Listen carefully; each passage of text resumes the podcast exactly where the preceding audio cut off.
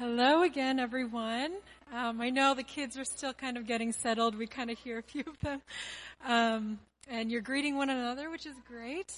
Um, but I have the privilege of introducing our speaker for today.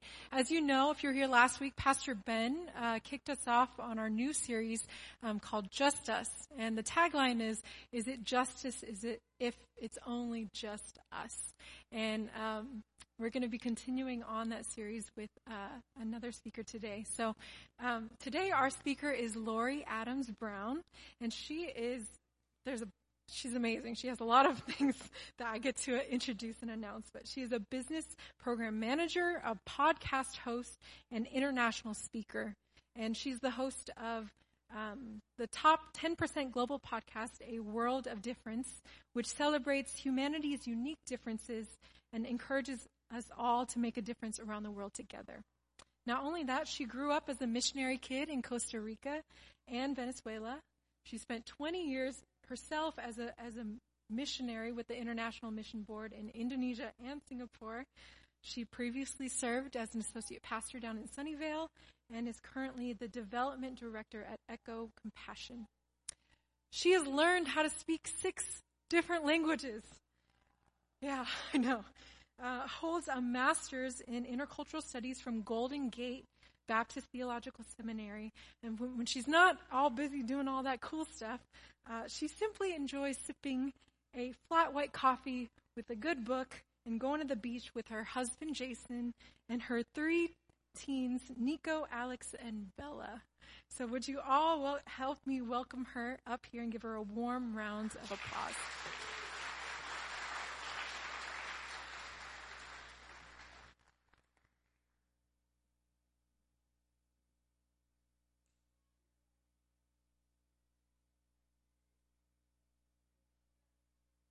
It on? There we are. Hi, everyone. It's so great to be with you. What a warm ambiance I've already felt so far being here today, and I just really appreciate you and your current series um, on social justice. It's really remarkable to think that we're standing here in Oakland talking about social justice, isn't it? This is a place that around the world is known for the social justice work that has gone on here throughout history. Um, but I will say that I just hope each of you are showing up today after a long weekend and feeling refreshed. maybe you got to go away. Maybe you got to do something fun with your family.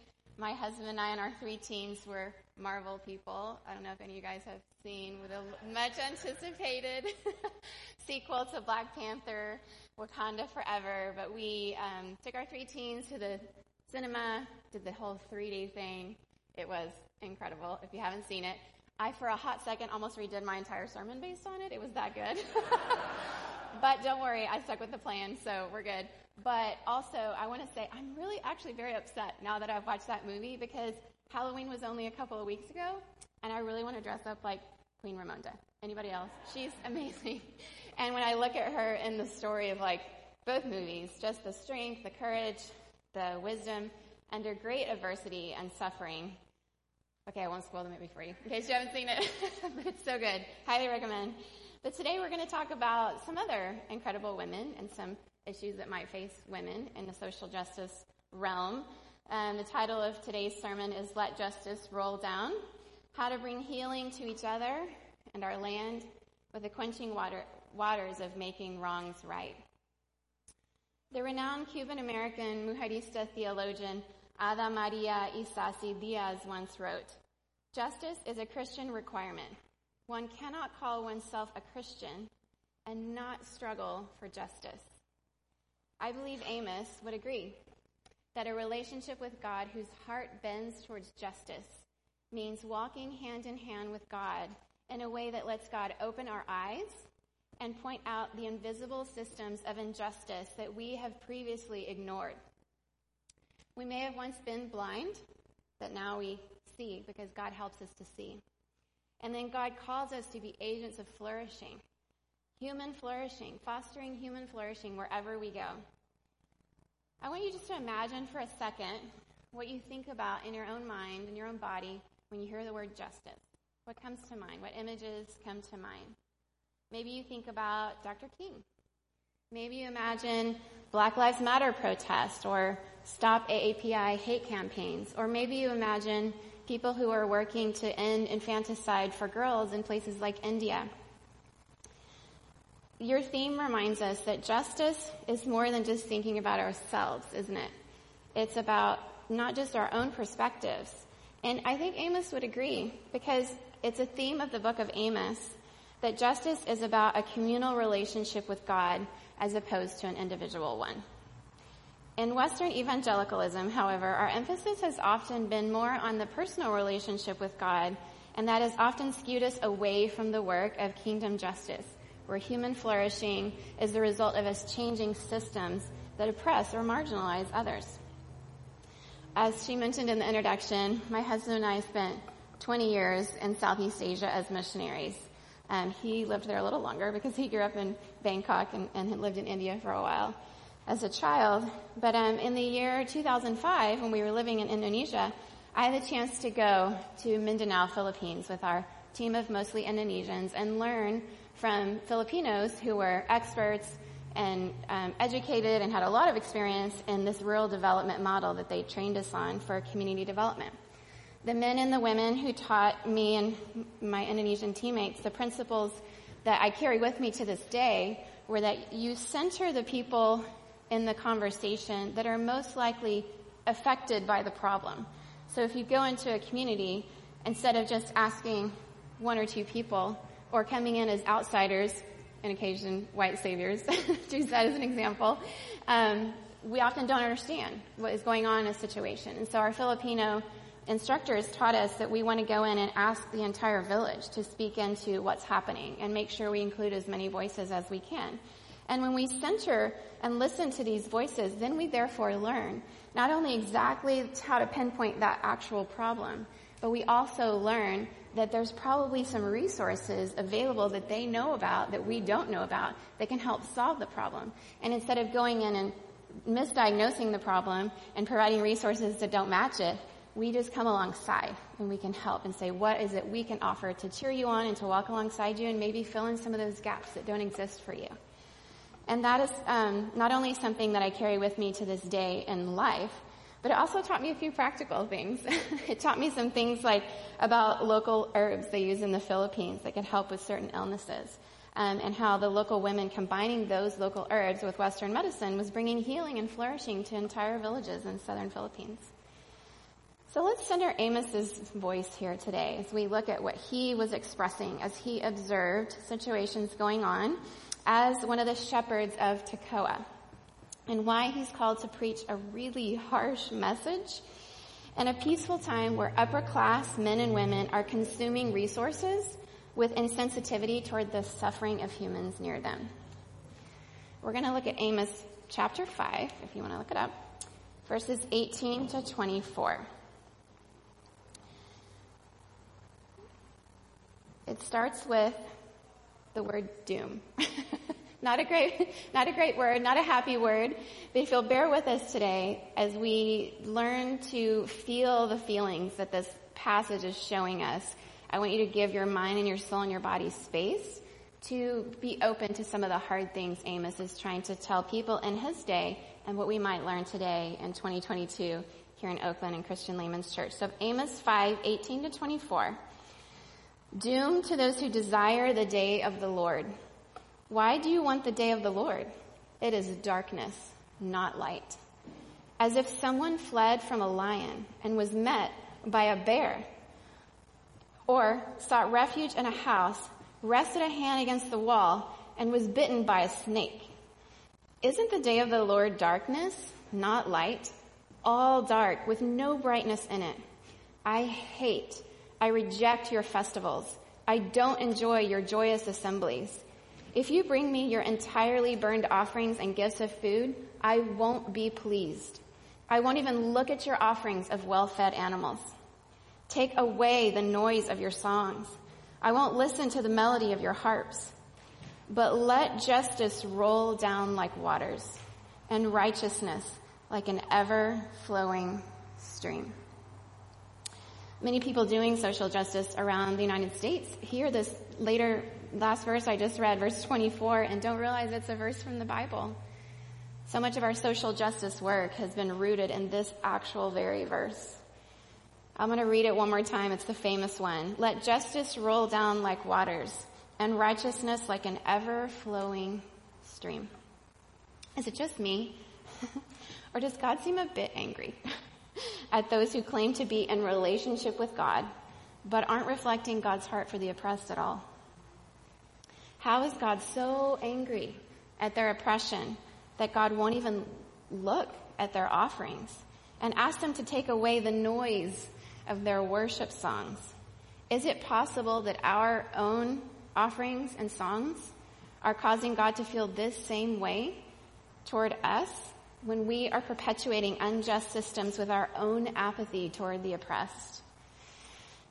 The subheading in my CEV translation uses the words divine disgust. What in the world does that even mean? Does God have disgust or disdain for us when we overlook the oppressed? Whew. If so, God, you've got my attention.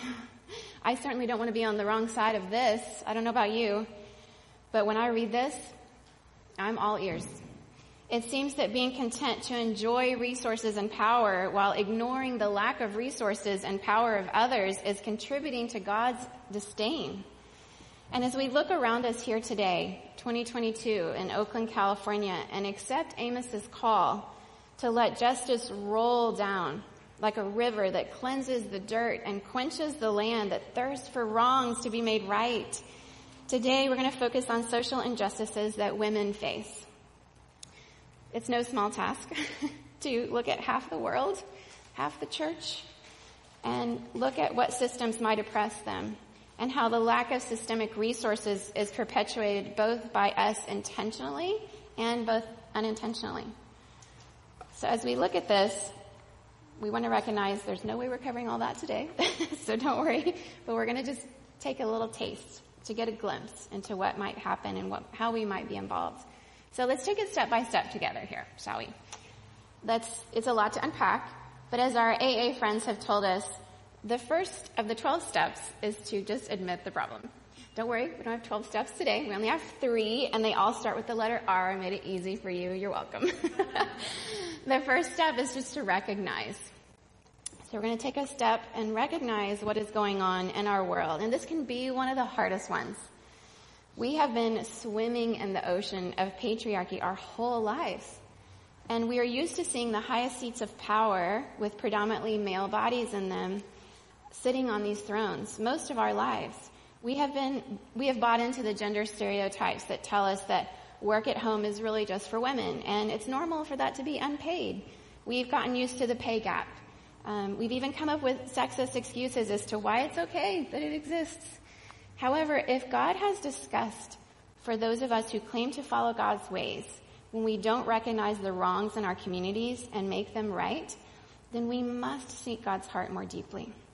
If we have been elitist and ignored the ways we've been greedy or selfish, either in sins of commission or sins of omission, by intentionally harming or ignoring the suffering of others, then we have a lot of work to do on our own selves first.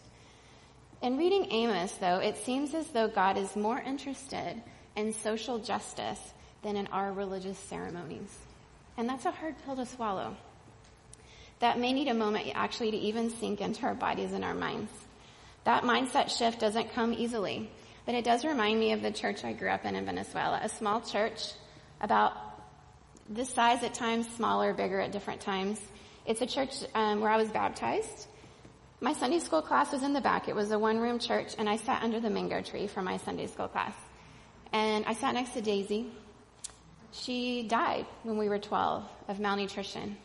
Her she was the oldest of 12. Her parents adored her. She was a sight and a beauty and a smart girl and knew all the answers in Sunday school. She loved Jesus. But her parents were in and out of employment and poverty. And now that church makes a pot of soup every Sunday. And they started doing it in the Chavez years. When the supermarket lines got too long for people to stand in, especially the older people in the community, the widows. They feed everyone from the neighborhood who will come, And even though many of them suffer from food scarcity themselves, they always somehow manage to pull it off. Young and older welcome. Religious ritual, though, can often be something that incorporates justice into our whole community that suffers. And it becomes this beautiful aroma where a whole neighborhood can taste and see that the Lord is good. And it satisfies that hunger and it quenches that thirst of a land that is longing for justice. Let justice roll down like a river, a river that quenches a parched land and a, cleanses a dirty land, longing for justice. Indigenous theologians have really helped me see a greater connection between us and the land. And spiritually, how justice and healing are intrinsically interconnected between us and God, and between us and our fellow human beings and image bearers, and between us and the land. And all of creation, we know in scripture, longs for justice and for wrongs to be made right. Erlini Tola Medina, whose Quechua indigenous name is Erlini Chove, once said, Diversity in the community brings balance and generates conditions for life and harmony with justice, the kingdom of God. And it is never reduced to one single way of thinking. We must listen to the voices that have been silenced. As we look at the cultural context of Amos, I know that you guys have been studying it um, for this series. It was written as a message of, to the northern kingdom of Israel during the reign of King Jeroboam. And so what was going on at the time was it was a time of peace and prosperity, but only for some. Some of God's people were experiencing this, but others were exploiting the poor and defenseless, notably widows and orphans. And we all know how God feels about caring for widows and orphans, don't we? Widows are mentioned 81 times throughout scripture. Famous widows such as Tamar and Ruth and Naomi and Bathsheba, Anna, later Jesus' own mother, Mary, and of course the widow that Jesus highlighted when she came and gave her mite, all she had, as an example of how we should be. The fact that we know their names means those stories are to tell us something deep and it was very countercultural for that to even be written down. So why widows? Why do we even talk about that? Well, in the scriptures that we're reading from, and especially in the time of Amos, women were property. Widows had no voice when their husbands had died, and they had no financial backing, and they were often exploited. Throughout scripture, we see that God will care for and defend the widows. And there are also commands from God for us to care for the widows. God will punish those who cause harm to widows. And in the Old Testament, God commanded Israelites to give a portion every third year tithe to the widows, as well as a portion of the free will offerings at the Feast of Weeks and Tabernacle. And also, part of each harvest was to be left in the field just for them. So what is the larger picture of God's heart for justice for half the world, half the church? I think it's important to recognize that we were trained from young ages to prefer men's voices. So reading books by women, listening to podcasts by women, voting for women in the highest positions, and listening to women preach is often, it feels like second rate. Um, due to the oxygen that we breathe in our cultures that tell us that men are best, closest to God, and other false narratives that the world feeds us. When we listen to women, though, we realize that sexism is actually more than just catcalling on the street, although it is certainly that. But it could also be a boss unconsciously assuming a young woman would prefer to have a baby as opposed to taking an overseas assignment. It can be that gut feeling that something is just off about a woman in power. Maybe it's her voice or her hair. Dr. Grace Ji-sun Kim says in her book, Invisible, when a woman develops in a culture where discrimination, diminishment, and dismissal are normalized, it takes a long time to confidently express one's vocality and visibility. Creating systems and spaces where women feel safe to speak, where they're listened to, taken seriously, and believed is key. We need to take a long, hard look inside ourselves, as both men and women, about how we are complicit in systems that oppress women. Yes, women can be a part of oppressing women too. And trust me, I have as much work to do here as anyone. What is going wrong with these systems that oppress women, suppress them, overlook them, and undervalue and dis- diminish them? I think that three things are going on. One is we have a lot of internalized misogyny, myself included. Um, it's really the ocean we swim in, patriarchy, and that hurts both women and men. I confess that for years I preferred men's voices too, and I read mostly exclusively male theologians and even white male theologians at that. I bought into this worldly lie that women's Bible study books weren't as serious or theologically deep as the men's were. I thought chick flicks were less than, and I just really floated in that ocean, letting the waves take me where they wanted. And then one day I recognized my sin and I repented of it and I pushed my body to swim against the tide of that ocean in true repentance that led to change. I still have blind spots. I still get tired of swimming against that tide. I don't get it right often, and I'm a work in progress too.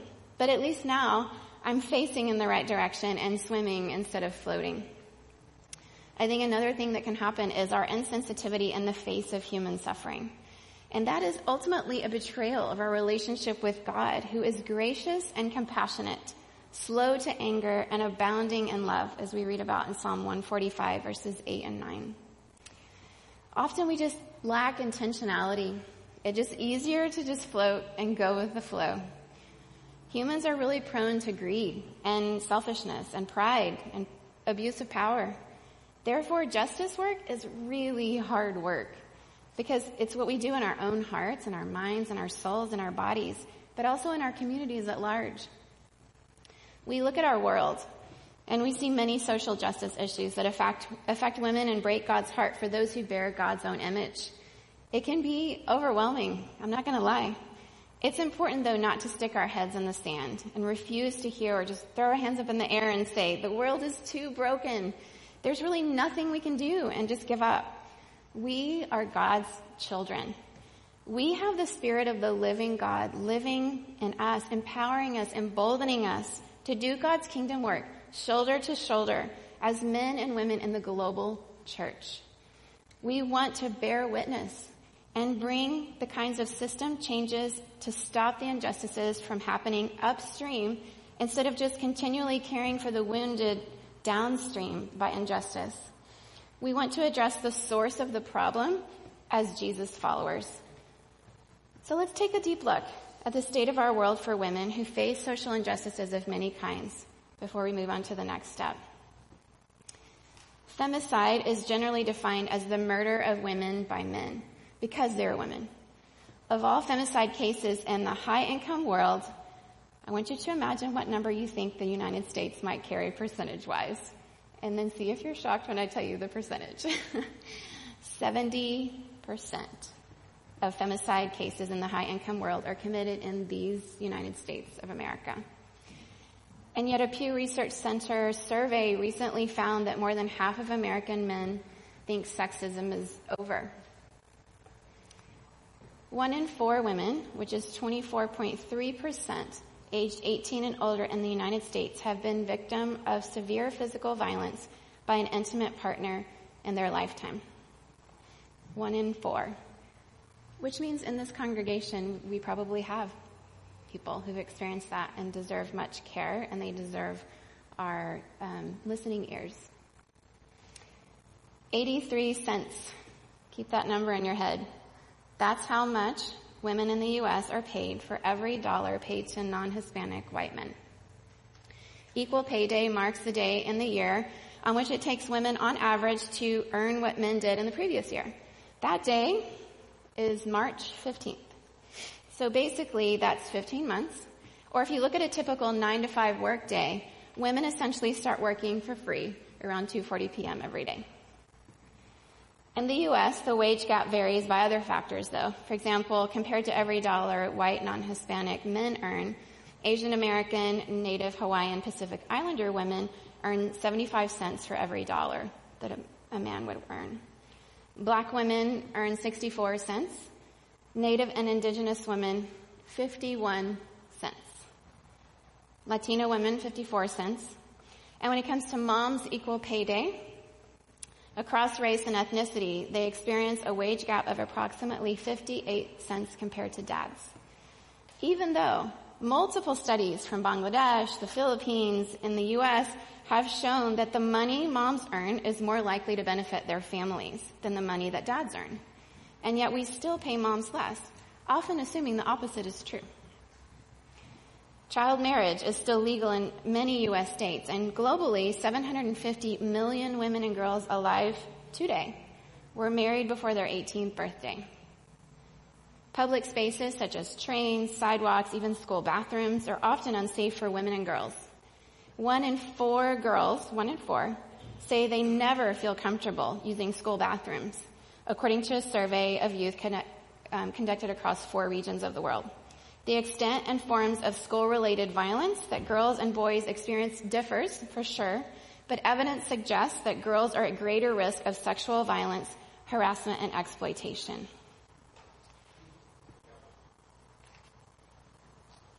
We ask, why? Why are God's daughters exploited, harassed, abused, and oppressed so systemically? Why is God not stopping it? Free will feels really good when we are free to choose. I like it. but it can make us question God when ones who abuse are free to choose as well. And we also recognize that we've done wrong. I have, either intentionally or unintentionally. We've been complicit, silent in the face of oppression, and that leads us to step two. After we recognize the wrongs, we must turn from our part in contributing to the social injustices, and we must do this in our own hearts, minds, souls, and bodies, and as communities. But repentance is our second R, and that is about a new way of being. We understand from scripture that repentance is a turning to walk in a new and right way, alongside God, who is just and on the side of the oppressed, always. There is no condemnation here for any of us. There is a call to change our hearts and lives. And there's a call to follow Jesus, who centered women with his interactions with women. Dr. Beth Allison Barr says in her book, The Making of Biblical Womanhood, in a world that didn't accept the word of a woman as a valid witness, Jesus chose women as witnesses to his resurrection. In a world that gave husbands power over the very lives of their wives, Paul told husbands to do the opposite, to give up their lives for their wives. In a world that saw women as biologically deformed men, monstrous even, Paul declared that men were just like women in Christ. If Amos emphasizes a communal relationship with God as opposed to an individual one, why do we still center the voices of males accused of abuse instead of centering the voices of women who are abused? And why is the church no better and often worse than the world when it comes to listening to and believing women, image bearers of God? An LAPD study found that 4.5% of sexual assault cases were actually false reports. These results are consistent with over well many um, well-constructed international studies. Um, it r- really ranges a little bit, but 4.5% is kind of right right there. As with any crime, false reporting of sexual assault does occur. However, it is very rare, and it is often the result of a lack of evidence to prove it. This means that statistically speaking, we should believe abuse survivors. We just should, because statistically, they're more likely to be telling the truth, by far. Humans are prone to greed, though. We're prone to selfishness and pride and abuse of power, and that's why justice work is hard work that we do in our own hearts and minds and souls and bodies and our communities at large together as we sharpen each other, as we grow in Christ likeness. And our third R is restore. I know our bodies just relaxed a little. that was heavy. It's hard to take a look at it. But we do want to be a part of the restoration and that work doesn't happen step one. We have to do the other steps before we can get to it. So how do we make wrongs right? How do we roll down the justice? God teaches us in Micah 6 8 to love good and hate evil. So I want you to imagine for a second an evil just any evil. Doesn't even have to be related to women. And just picture that. What is it like? How does it feel in your body at the thought of it, in your soul? and then I want you to imagine a river of justice rolling down steadily to quench the thirst, to cleanse this dirt and bring a glistening back. We drove by Lake Merritt this morning and the sun's shining and it glistens on the water. And wouldn't it be so beautiful to see justice roll down like that? To see dirty things cleansed and to see wrongs made right and to see that ever flowing stream of water bring back the restoration that we all long for in our lives and in our communities. Women are to be included. they just are. Image bearers of God are to be included. Women reflect God's own image. Humanity's tendency to abuse power coupled with the fall's resulting sin of patriarchy has meant God constantly reminding us as humanity to care for the oppressed and to pray for God's kingdom to come on earth as it is in heaven. So if we're called to pray for God's kingdom to come on earth as it is in heaven, that means what was it like between men and women before the fall? Well, we know that both man and woman were created in God's own image and we're equal and vulnerably naked and unashamed. And so if we're to pray for those prayers to happen now, for us to experience that kind of human flourishing together, we have much work to do to be the answers to our own prayers that Jesus himself taught us to pray.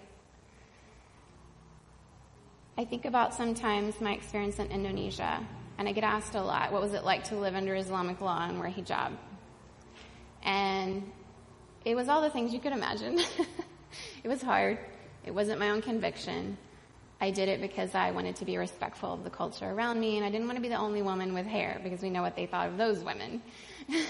and I didn't want to be somebody that would be presenting God's love and message of hope to people and then look like somebody who was, you know, a woman of a bad reputation. But at the same time, it meant that my own body had to experience a lot of the things that the women there did.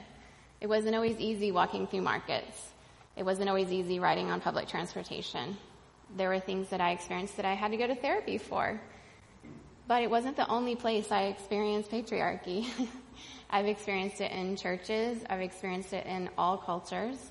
Um, and I know that that's not God's heart. And I think in our core being, we know that too. And I think about my friend Chutsiri, and she was at the second best university in Indonesia when I met her in language school, studying to be a dentist, arranged to be married to her cousin, as Achinese people often did to keep the bloodlines from the Arab descendants who brought Islam. She didn't want to marry him, but she did like another guy in the university. And they secretly started dating, hid it from the Achinese dorm kids, but he began to be physically abusive. And it was hard. It was so hard because she was my best friend and I didn't know how to help her. I had enough language to understand what was going on, but I didn't know how the systems were going to work. And I had read the week before in the Jakarta Post that they had had a new system in the Indonesian police force to help women who were physically assaulted, but it was brand new. And so I thought, well, maybe there's some hope. but as we all know, even here in the United States, some of those systems are still very broken. Um, you can be a cop and beat your wife, and the cops will show up and high five you and never really listen to your wife's side of the story. And so we know that the systems are broken, but it was broken not just for the world in that moment, it was broken for my friend, for Chutsiri. And because of the secrecy of their relationship, it was so much easier to hide. I went to my friend who was studying on a master's program, also an Achinese devout Muslim, and he was studying an American Studies program and had done a paper on domestic violence in America and how horrible and awful we are, which is not untrue. Um, but I thought, well, maybe he'll be someone who can help. And so I told him, hey, Chutsiri's boyfriend is beating her and I need to figure out a way to get that, get her safe. And he just threw his arms up in the air and said, there's nothing we can do. It's too broken. And I thought, no, there has to be another way. But the truth was there were no systems for her. Her religious community, her community of her people group, being in this major university, and there was the, the next articles coming out of the Jakarta Post was that people in the police station were laughing at the new program, that it was just a ridiculous program that was never going to work. And it did feel like the world was so broken that there was nothing we could do. He did threaten um, suicide, which often happens when she tried to leave him. And I kept telling her, you know, you need to get safe. It's about you and not him. But if you've ever tried to help someone leave a situation like that, it's complicated and I understand and there's no blame on her because there's a lot of emotion tied into all of those relationships. Um, and the gaslighting can be very powerful. But she was in a world that didn't center her voice and probably never would in any good scenario. And my heart still breaks for her. She did end up over the years leaving that relationship and is married and has another family, has a family now and is not in connection with him anymore. But those years were really, really hard and we weren't sure which way it was going to go.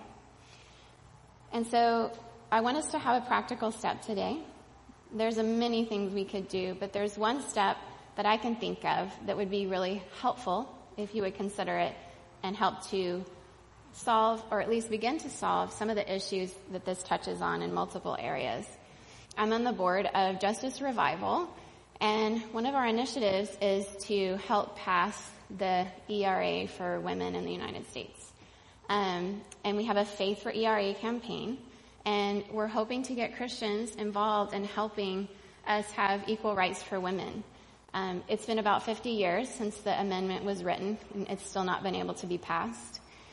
Um, when the U.S. Constitution was written, Abigail Adams famously said to John Adams, her husband, "Remember the ladies," and apparently he didn't, and none of the men did.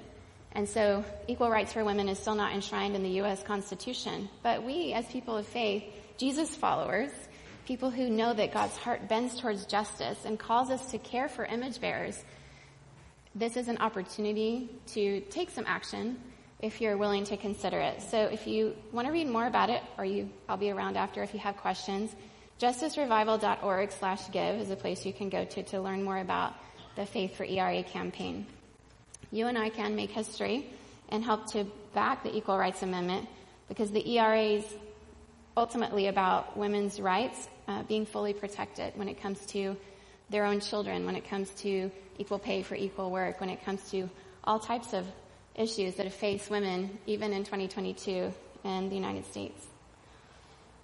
I want to close with a quote from the womanist theologian Dolores Williams.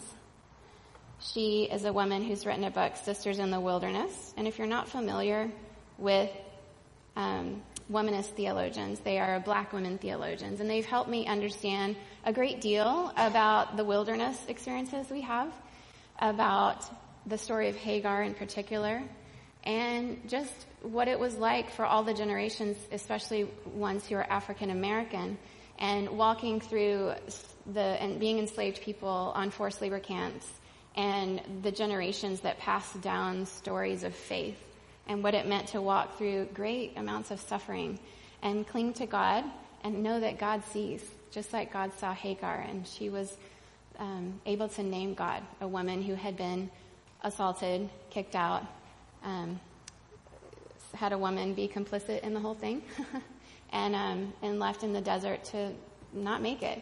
But God saw her, and she named God. And womanist theologians have really opened my eyes to this story in a in a particular way. Um, Dolores Williams has written this book, Sisters in the Wilderness, and um, hang on for a second because I just lost the quote.